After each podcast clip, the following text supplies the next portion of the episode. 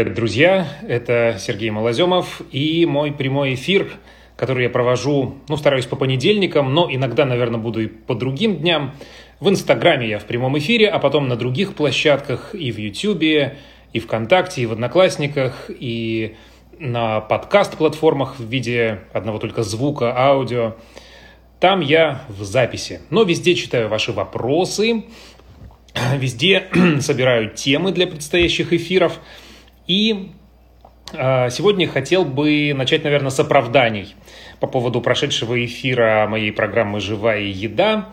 Э, сюжет наш э, самый большой, главный расследование недели был про дикоросы, так называемые. Ужасное какое-то слово, э, не русское, но так называют то, что растет в диком виде. И вот сейчас весной активно его собирают, вот разную там крапиву, сныть мы рассказывали, очень интересные рецепты со снытью, э, разные, что там было у нас, э, ростки камыша, э, папоротник и так далее. И вот я же не сказал в этом сюжете самое главное, только потом понял, когда посмотрел. Я сам это все не ем. Сам пробовал только на съемках – и не могу сказать, что остался в восторге. Мы рассказывали о том, что, ну да, там много витаминов, даже по каким-то исследованиям больше, чем в обычной зелени, типа укропа и петрушки. Но все-таки, на мой взгляд, всякие разные опасности, которые подстерегают, ну, все-таки мы не травники. Те, кто действительно с детства или как-то там очень э, погрузился в эту тему, разбираются в травах и могут отличить ядовитые от неядовитых. Но вот даже черемша, мы рассказывали в этом сюжете, что можно ее спутать э, с черемицей, по-моему, и это ядовитая трава. Э, наш эксперт, повар, гастроботаник, между прочим, человек, который собаку на этом съел, ну, в фигуральном смысле, Андрей Колодяжный, он сам сказал, что травился, болиголов как-то съел – ну и вкус-то, ну, так себе, откровенно говоря. Ну, то есть в качестве такого гастрономического зожного хулиганства можно себе позволить. Но так я ни крапиву, ни сныть, ни лопух, нет, не ем. Э, можно ли корнем лопуха лечить опухоли, меня спрашивают вот зрители здесь в прямом эфире. Нет, нельзя лечить никакие опухоли корнем лопуха. По его поводу есть исследования, о его действительно пользе, но речь там касается все-таки больше экстрактов, то есть э, вещей, веществ, которые извлечены из него и сконцентрированы. Поэтому есть его в чистом виде стоит, э, ну, разве что так, ради приключений, разнообразия вкусов. Ох, ничего себе вопрос. Действительно ли полезно съедать в день одну гвоздику? Спрашивает Азарина Натали. Никогда о таком не слышал. Расследуем, честно вам скажу. Э, вопрос по поводу эфира прошлой недели. Вот мне тут пришел к шашлыкам лук, который мариновался с мясом. Можно есть в сыром виде или нет? Я бы не стал, потому что сырое мясо – это такая вещь, знаете, особенно свинина. Э, свиное мясо очень любят трихинеллы – неприятные очень э, паразиты, которые могут поселяться потом в мышцах, в человеческих, вызывать мучительные боли, очень тяжелые приступы, и, может быть, это смертельно даже. Поэтому мясо, не обработанное термически, надо есть только в ресторанных вариациях, где-то в Тартаре, там, где, ну, понятно, что это не будет свинина, хотя я ел сырую свинину в Германии, ну, там э, очень хороший санитарный контроль, и там можно не опасаясь этого делать. Но у нас я бы стал только говядину, наверное, есть, и то, если это где-то в очень приличном ресторанном виде. Ну а лук, который мариновался с сырым мясом, его нельзя считать безопасным ни в коем случае. А, комментарий вот про а, такие рекламно-информационные сюжеты про Макдональдс, которые идут у нас а, в конце некоторых эфиров. Э, в программе «Живая еда» зрительница спрашивает, э, ем ли я сам в Макдональдсе. Да, регулярно, причем мы с семьей заходим, ну, где-то, наверное, раз в две недели, съедаем там все эти действительно вкусные штуки и не видим в этом вообще никакой проблемы, потому что повседневно у нас, ну вот сегодня был там тыквенный суп, э, какие-нибудь голубцы, кальмары с э, брокколи, э, гречневая лапша с индейкой. Э, важно же, чем ты питаешься каждый день. Но э, я ем сладости. Вот я, я на своей кухне сижу, вот у меня э, печенье тут такое с... С чем тут? С миндалем, очень, очень вкусное. Э, никакой проблемы нет в том, чтобы иногда после нормальной еды есть сладости или раз в две недели заходить в какой-нибудь фастфуд. В эти выходные мы были в торговом центре, я спокойно ел в Бургер Кинг. Э, до этого был в KFC. Нет, никакой беды тут нет, если ты не питаешься этим каждый день. Эм, советуют пить 3 литра воды. Как к такому относитесь? Отрицательно отношусь к такому, потому что э, обычно звучит рекомендация пить все-таки 2 литра воды в день, э, и она ни на какой науке не основана. Знаете, люди, которые... Ну, то есть было, были прям исследования, в которых ставился вопрос, работу каких-нибудь систем организма улучшает выпивание двух литров воды в день или нет? Оказалось, нет. Никакой статистически такой фиксируемой научной пользы не было обнаружено.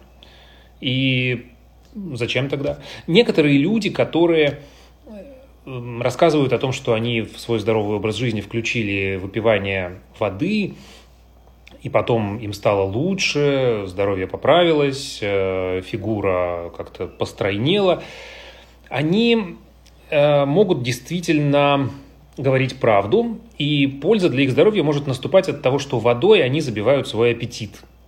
И если есть э, проблема с перееданием, с перекусами в неположенное время, то вода может это просто заглушать и таким образом уменьшать количество поступающих калорий. Вот тут, кстати, в чате был где-то вопрос, сколько калорий в день должен съедать человек. Да немного он должен съедать э, калорий, обычно называют сейчас все чаще такую цифру для мужчин две с половиной тысячи килокалорий, для женщины две тысячи или даже 1800. Э, ну, не надо перебирать, и это ключ, конечно, ко всему здоровью. Эм, люблю овощные салаты с соевым соусом, спрашивает зритель. Вредно ли? Вы знаете, соли там много в соевом соусе. Э, у меня вот, честно говоря, в холодильнике за моей спиной стоит соевый соус light с пониженным содержанием соли. И э, я отношусь к этому с вниманием, потому что соль, э, по данным последних научных исследований, не только повышает давление, как это давно было известно, и ведет к инсульту, статистически достоверно, но и вредит иммунитету. Вот одно из последних исследований, которое было сделано в Германии, я его цитирую, по-моему, в ближайшем выпуске «Чудо техники», если ничего не путаю. Э, там речь идет о том, что снижается, э, ухудшается созревание моноцитов, одних, одних из, э, одного из видов иммунных клеток, из-за больших количеств соли. И там испытуемые в ходе э, этих экспериментов, они съедали пиццу, в которой содержалось 10 граммов соли. Это не какая-то чрезмерная цифра, это обычная штука, э, которая ну, встречается у нас в реальной жизни. Вообще норма, которую рекомендует Всемирная организация здравоохранения, это 5 граммов в сутки, 5 граммов соли в сутки. Но по данным исследований, мы в России ее катастрофически перебираем и съедаем 12, а то и 15 граммов. Так вот, после съедания 10 граммов соли у испытуемых э, повышались, э, ухудшались вот эти показатели иммунитета э, на э, протяжении трех часов. Потом через 8 только нормализовывались. Э, и исследователи говорят, что это должно иметь значение. То есть э, повышенные уровни соли в рационе – должны настораживать человека. Может быть, именно поэтому он часто болеет и тому подобное. Много вопросов. А, ну возвращаясь, да, к чего, овощные салаты с соевым соусом. Не перебарщивайте, пожалуйста. Вы не думайте, что это так уж безвредно. Действительно ли минералка набирается из источников, спрашивает Фазылов Рин. Ренат? Да, обычно да, хотя разные эксперты оценивают уровень контрафакта на рынке э, иногда процентов 40, иногда даже больше, потому что, э, в принципе, если ты из порошков солей сделаешь свою минералку, разведешь ее, то никто тебе, никакая экспертиза это не отличит. Ну, по, по изотопам там могут еще, но это сложное э, лабораторное исследование. Э, поэтому правильного-то ответа мы не знаем, сколько у нас фальсификата на прилавках. Но главное это не в этом. Главное в том, что минералка это вообще не какой-то живительный продукт. Минералка это раствор солей, которые действительно взбадривали наших очень изможденных предков, которые очень бедно питались, и приезжая в эти санатории, в которых они пили воду, они действительно начинали чувствовать себя лучше. Ну, отчасти от того, что они там гуляли, проходили разные процедуры, начинали наконец нормально питаться, ну и плюс пили эту воду. Сейчас на современных людей, особенно при нормальном каком-то питании, более-менее разнообразном, не имеет минералка такой ценности – в терапии некоторых болезней только как вспомогательное средство. А так надо очень осторожно, потому что там в том числе много натрия, вот той самой соли, которую я всячески призываю ограничивать в рационе. Ну, то есть не я призываю, а мировая наука, медицина. А, Бондаренко Денис желает мне здоровья. Да, Денис, вам тоже. А, Марина Тортик 071 спрашивает. Пью очень много чая и кофе. Это вредно? Ну, знаете, сам чай, кофе не вредно. Вредно всегда то, что их сопровождает, потому что есть даже я в музее русского десерта в Звенигороде видел эту цитату и во многих других местах. Чай – это самая вредная еда, потому что к нему всегда найдутся конфетки и печеньки. Ну, вот такова правда. Так что, если вы пьете чистый чай и кофе, ну, наверное, не очень вредно. Если у вас желудок хорошо это переносит. Ну, следите за тем, что там рядом всегда. А, вопрос Кост Серава, не знаю, как читается. Супы – это пережиток после, послевоенного времени или есть польза? Это такой очень, да, глубокий вопрос, который мы не так давно исследовали. Супы – штука скорее полезная, чем вредная, потому что э, суп хорошо наполняет желудок. И э, в ходе некоторых экспериментов те люди, которые на первое съедали суп, они быстрее стройнели, то есть ну, быстрее худели, чем те, кто этого не делал, потому что э, если ты съедаешь на первое суп, то меньше вероятность, что ты съешь много всего остального. Ну, то есть вначале наполнил желудок, и уже как бы нет места. Э, с другой стороны, супы без них можно прекрасно обходиться. И э, такие кулинарные культуры, как э, французская, например, они не в таком количестве едят супы, как э, мы, испанцы то же самое. Так что можно и без этого. Есть еще опасность э, в том, что э, ты съедаешь суп, если ты только им ограничиваешься, то у тебя быстро сытость пройдет, и ты начнешь там пить чай и так далее. Поэтому обедать только супом, если это не какой-то очень наваристый борщ, там, солянка или ну, какой-то другой богатый калориями суп, не стоит, потому что ты не дотянешь до ужина потом. Это опасно. Надо, по крайней мере, если уж ты решил сделать суп своим единственным блюдом э, на этот обед, то есть к нему сыр хотя бы, ну или что-то такое, что тебя насытит, белок. Белок, прежде всего белок. Поэтому суп – вещь не обязательная. Ну, у нас она, да, традиция от э, голодных времен, когда надо было, когда суп, в общем, был единственным блюдом. То есть такой наваристый, большой, э, насыщенный разными э, ингредиентами. Э, такое жаркое скорее. Вот таким был изначальный суп. Э, Натали спрашивает бесконечно свежие овощи и зелень в кафе, ваше мнение, ведь мы не знаем, как их моют. Да вы знаете, я без особой опаски их беру, потому что, эм, ну, чаще всего они используют уже помытые салаты на производстве. Э, не слышал ни о каких таких инцидентах особых, связанных именно с этим, честно говоря. Мне кажется, это ну, надуманный все-таки страх. А как вылечить псориаз? Ну, к сожалению, современная наука особо не знает, как вылечить псориаз, поэтому нечем мне вас тут порадовать, к сожалению. Ну, специалисты по псориазу ответят вам лучше. Часто очень людям помогает э, лето, солнце. Извините. А, окрошка, спрашивает э, кто? Евгеша? Гел. Э, окрошка. Очень люблю окрошку, но э, сказать про нее, что это какая-то мега полезная вещь, не могу. С удовольствием ее ем иногда. Ну, пару раз за сезон, наверное, не больше того.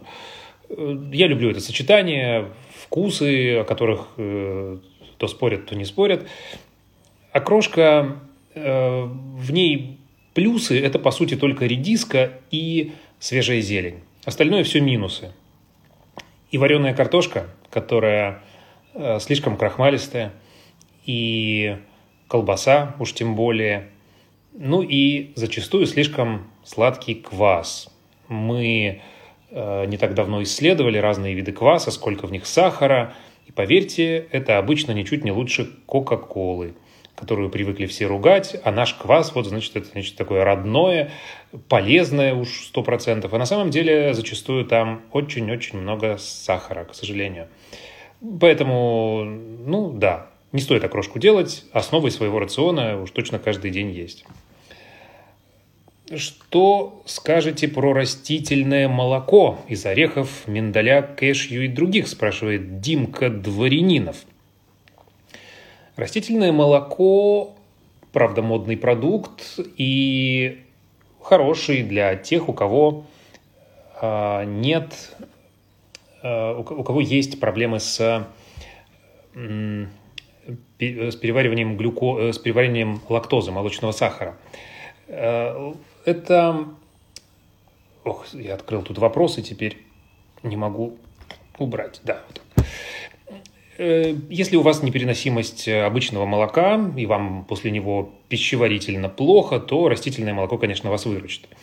Но во всех остальных случаях заменять прямо вот обязательно э, коровье молоко на растительное смысла особого не имеет. Да, действительно, молоко обычно обеспечивает нас излишним сахаром, вот этим вот молочным лактозой. Да, Э, молочный жир относится к числу самых вредных для здоровья. Но я лично решаю эту проблему. Проблему не очень полезного жира тем, что я просто покупаю молоко меньшей жирности. Я пью лично коровье молоко полуторапроцентное и добавляю его в чай. Э, точнее, я даже не пью его. Ну, то есть у меня как-то отпала привычка пить э, чистое молоко. Я варю на нем кашу. Вот у меня два применения. Варю на нем кашу овсяную, добавляю пшенную, там можно рисовую, ну, рисовую не так часто, потому что она не, она не так полезна, как баловство такое выходного дня разве что. А, ну и в чай, в кофе. В остальном, в остальном а, растительное молоко – это а, дань моде. Это штука, которая может быть и не очень полезной, даже если там в некоторых сортах, чтобы сделать его вкусным, добавляют слишком много сахара. Вы посмотрите в состав, увидите, сколько там углеводов, и все поймете. Иногда добавляют довольно много соли, а иначе просто невкусно. Поэтому я не фанат растительного молока. Тем более, что обычно стоит оно просто как крыло от самолета. Эм... Действительно ли нужно чистить яблоки от кожуры перед употреблением, спрашивает Азарина Натали. Нет, Натали, не обязательно. Совсем недавно я вам рекомендую на нашем сайте еда.шоу, можно забить там в поиске слово «кожура», и мы прицельно исследовали, чем же опасна э, кожура фруктов и овощей. Ничем она не опасна, если ответить коротко. Мифы о том, что в нем, э, в ней накапливается, накапливаются пестициды, разные там другие яды, все это не подтверждается реальными лабораторными проверками. Крайне редко все это происходит. Да даже если чем-то и опрыскали незадолго перед сбором, чего делать не должны, эм, то это смывается просто теплой водой. Потерли хорошенько, и все нормально. А при этом польза от кожуры совершенно точно доказана, она ощутима, там много клетчатки и всяких других радостей, витаминов. Вот про яблоко, например, было исследование, что австрийцы сделали пару лет назад – что яблоко полезно есть не просто с кожурой, но еще и с внутренними вот этими перегородочками, там, где семена находятся, потому что там внутри э, микробы полезные, микрофлору улучшают. И если мы выбрасываем огрызок, то мы лишаем себя какой-то ощутимой пользы.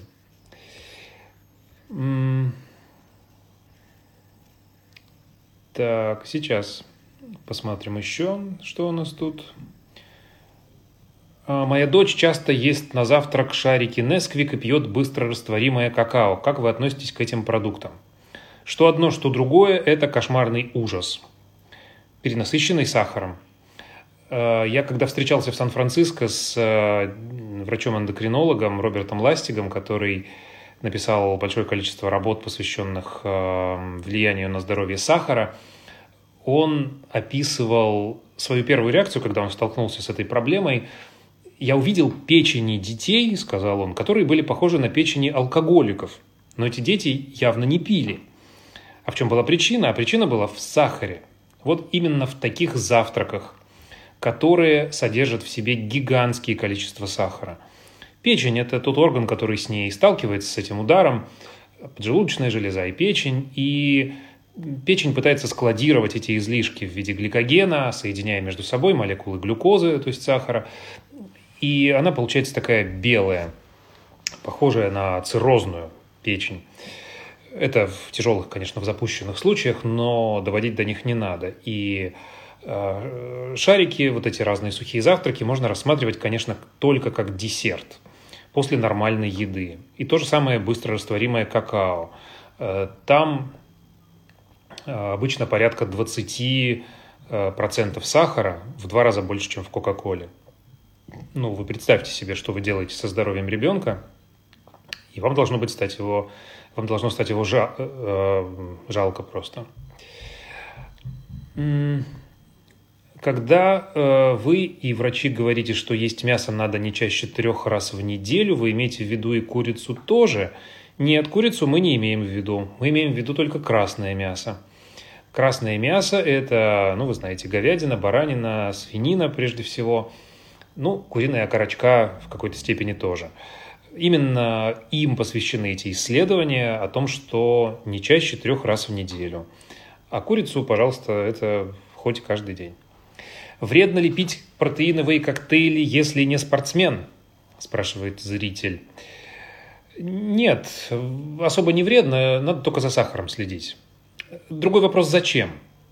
Я лично не пью протеиновые коктейли. И ну, я достаточно интенсивно там хожу, катаюсь на велосипеде, плаваю, но нельзя сказать, что испытываю какие-то проблемы из-за того, что не употребляю дополнительный белок. Я просто включаю его в свой рацион, э, в котором есть достаточное количество и курицы, и рыбы, и яиц, и э, разных орехов.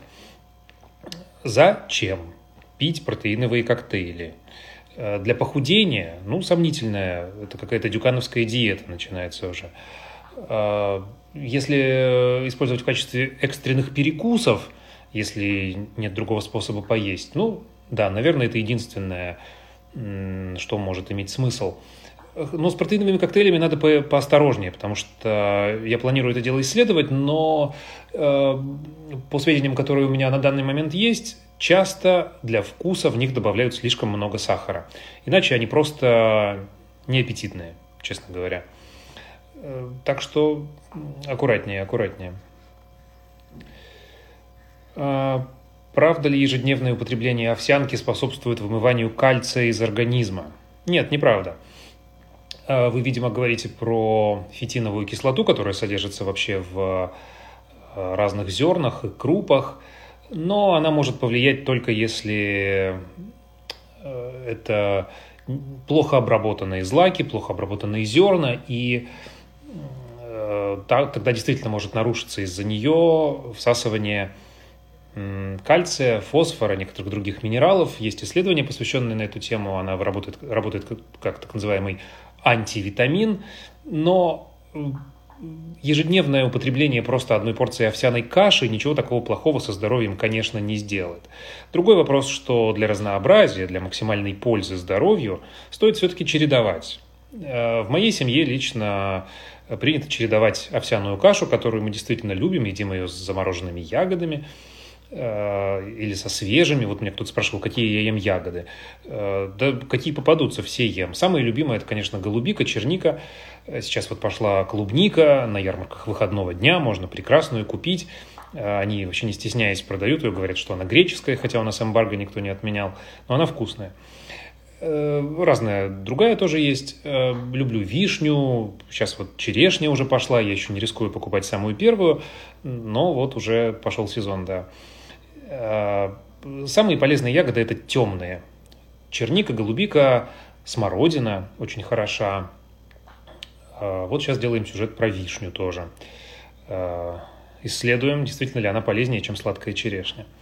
Ну и чередуем мы эту овсяную кашу с чем-то яичным, с омлетом или глазуньей и с чем-то творожным.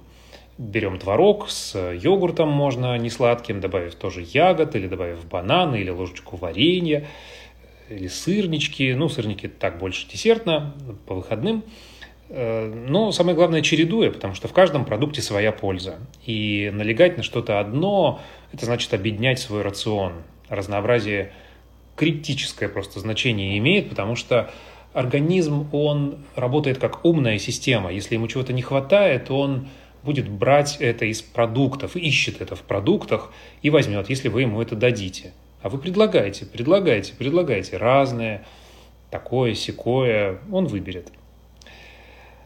Ну, давайте еще из чата. Что там такое? Можно ли похудеть на гречневой диете, пишет Александра С. С. Э, любит нашу передачу. Спасибо вам, Александра. Можно ли похудеть на гречневой диете? Да, вы знаете, можно похудеть на гречневой диете, конечно. Вы имеете в виду, видимо, э, долгое употребление одной только гречки. Можно, но это опасно, потому что, как и любая монодиета, составленная из одного продукта, это э, чревато, знаете, тем, что, во-первых, много жесткой клетчатки может вызвать проблемы с желудком. Во-вторых, э, вы лишаете себя многих витаминов, которые не содержатся э, в, в данном конкретном продукте, хотя он очень полезный. Ну и потом такой вот бедный рацион, он приводит прежде всего к вымыванию жидкости из организма, а, освобождению кишечника и за счет этого потери килограммов. Но жировая ткань уменьшается при этом крайне незначительно, и в этом опасность. Э, худеть надо постепенно, тогда процесс будет э, стабильным и устойчивым. Когда вы э, просидите неделю на одной гречке, конечно, вы потеряете несколько килограммов. Но они очень быстро вернутся, потому что э, пищевые психологи описывают это как, э, э, ну, знаете, как есть вот термостат или климат-контроль, вот также вес-контроль у нас в мозгу где-то есть. И если вы на каком-то весе долго живете, то организм стремится к нему вернуться. И перенастроить его можно только постепенно, уменьшая подкручивая этот э, вентиль. И считается, что если вы там недели три продержались в одном весе, то организм его запомнил и уже не будет пытаться вернуться в свое старое состояние. Недавно поймал ротавирус на Чурчхеле, спрашивает А.М. Бэнкстер. Как можно оградиться от такого веселья? Вы знаете, вакцина есть от э, ротавирусной инфекции, но вообще э, толком, конечно, никак ты особо не оградишься от ротавируса, но почитайте про вакцину. Если в вашем окружении это регулярно происходит, то, наверное, стоит это сделать.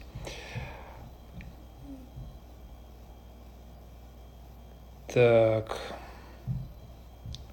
Как я отношусь к острому, в частности, к перцу? Но э, с осторожностью отношусь. Я не какой-то... Знаете, мы делали сюжет на эту тему. Оказалось, что адреналиновые наркоманы очень склонны к э, употреблению острой пищи, люди, которые занимаются экстремальными видами спорта, они могут прям очень много острого съесть. Я не такой, мне стресса хватает на работе в процессе производства нашего телевизионного, и меня на это не тянет но слегка острый, деликатный острый вкус я люблю. Э, если вас интересует польза, то острое скорее полезно. Там содержатся многие а, вещества, которые не только полезны при простуде, но и улучшают состояние сердца, мозг лучше работает. Так что, если вы любите острое, то не стесняйтесь этого. Главное, чтобы у вас не было каких-то проблем с желудком, при которых это противопоказано, но, наверное, вы и сами это понимаете. Сколько можно съедать сыра в день? Твердые сыры всегда жирные, чтобы не потолстеть. Э, черных Гузель спрашивает. Вы знаете, нет какой-то особенной такой высчитанной нормы, сколько можно съедать сыра в день. Есть высчитанная норма, э, сколько должно быть калорий в рационе ежедневно. Попробуйте посчитать, за счет сыра не перебираете ли вы эту норму. Э, если перебираете, то вам стоит остановиться. Э, ну, а так, сыр полезный продукт, конечно. Жирность его излишняя – это проблема, вы правы. Это дает ему излишнюю калорийность. Но я уже говорил, что молочный жир не самый полезный. Поэтому я лично ограничиваюсь, ну, наверное, там 30, может быть, 50 граммами сыра в день. Э, думаю, что больше и не надо. Ну, давайте еще несколько вопросов. Мараховская Елена спрашивает, вредно ли пить растворимый кофе? Нет, не вредно пить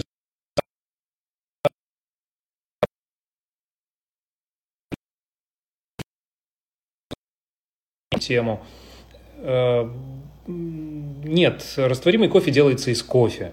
Э, просто удаляется э, жесткая часть, которая не растворяется при помощи разных технологий, и остается там, в общем-то, тот же самый, те же самые ароматические вещества и тот же самый кофеин, и мы замеряли, сколько кофеина содержится в растворимом кофе, и также совершенно прекрасно он бодрит. Ну, хотя, конечно, э, с вкусовой точки зрения, кофе, который сварен, ну, я его лично люблю больше, как и многие люди. Хотя вот моя жена, например, она как раз больше любит растворимый кофе. Вопрос привычки, конечно, исключительно привычки. А, Топленое масло полезно или нет? Топленое масло лучше, чем сливочное, в том смысле, что жарить на топленом а, это не так вредно, потому что в топленом масле удалены легко горящие части. То есть оно перетоплено и убрано все то, что не захотело растопиться. Эм, Топленое масло хорошо выдерживает нагрев без образования канцерогенов. Э, ну, только что, только разве в этом смысле. Есть его э, как раз менее полезно, чем сливочное, потому что э, всякие витамины, там, белки, они как раз из топленого масла удалены. Так что для жарки только для жарки. Эм...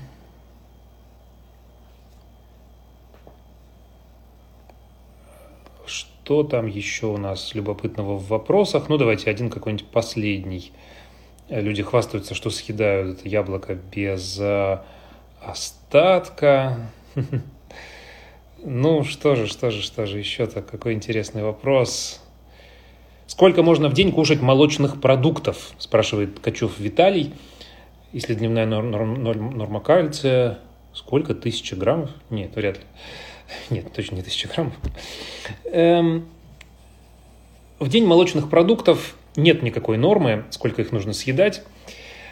Э, вы должны считать калории, если вас интересует сбалансированность вашего рациона. Я думаю, что каждый человек должен э, хотя бы раз э, в жизни взять и прямо так скалькулировать свой стандартный рацион и посмотреть, сколько он съедает. Примерно понятно, ну, надо взвесить, высчитать, все по таблицам можно это легко сделать. Э, проблема молочных продуктов в том, что они зачастую слишком жирные и дают нам слишком много калорий. Поэтому э, если вы с вашим количеством потребляемых молочных продуктов не выходите за, вашу, за лимит калорийности, то никакой проблемы нет. И живите спокойно, и получайте из молочных продуктов и полезные для кишечника бактерии, и белок, который оттуда легко усваивается – и тот же самый кальций. Действительно, в молочных продуктах много полезного, перебарщивать не стоит, особенно если вы уже вошли в тот возраст, когда ваш организм цельное молоко не очень принимает. Но вот йогурты, кефир, кисломолочка, самая разнообразная, она очень рекомендуется в любом возрасте. И из-за витаминов, и из-за полезных бактерий, и из-за кальция в том числе. Поэтому это хорошая часть сбалансированного рациона. Самое главное, чтобы не слишком сладкие были эти все варианты. Потому что сладкий йогурт, он переходит сразу в категорию мертвой еды. А не сладкий, натуральный, он живая еда. Давайте вам здоровья, удачи, Интересные были сегодня вопросы. Сочиняйте их еще, пишите в комментариях, там, где вы смотрите или слушаете меня. Ну и, конечно, э, смотрите по субботам и воскресеньям на НТВ в 11 утра мои передачи «Живая еда» и «Чудо техники».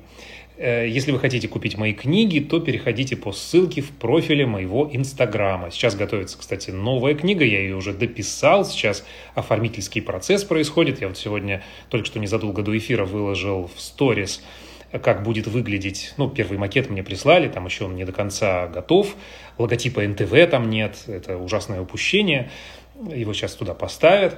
Э, макет обложки новой книги которая называется «Непробиваемый иммунитет». Э, я решил написать о том, э, как функционирует наша иммунная система. И это получился такой интересный практически детектив, как сказал в отзыве на эту книгу э, космонавт Сергей Рязанский, первый в мире, между прочим, ученый, ставший командиром космического корабля. Вот он прочитал уже по моей просьбе и написал свой отзыв. Спасибо ему большое. Давайте до встречи, увидимся, пишите ваши вопросы. Здоровья, пока.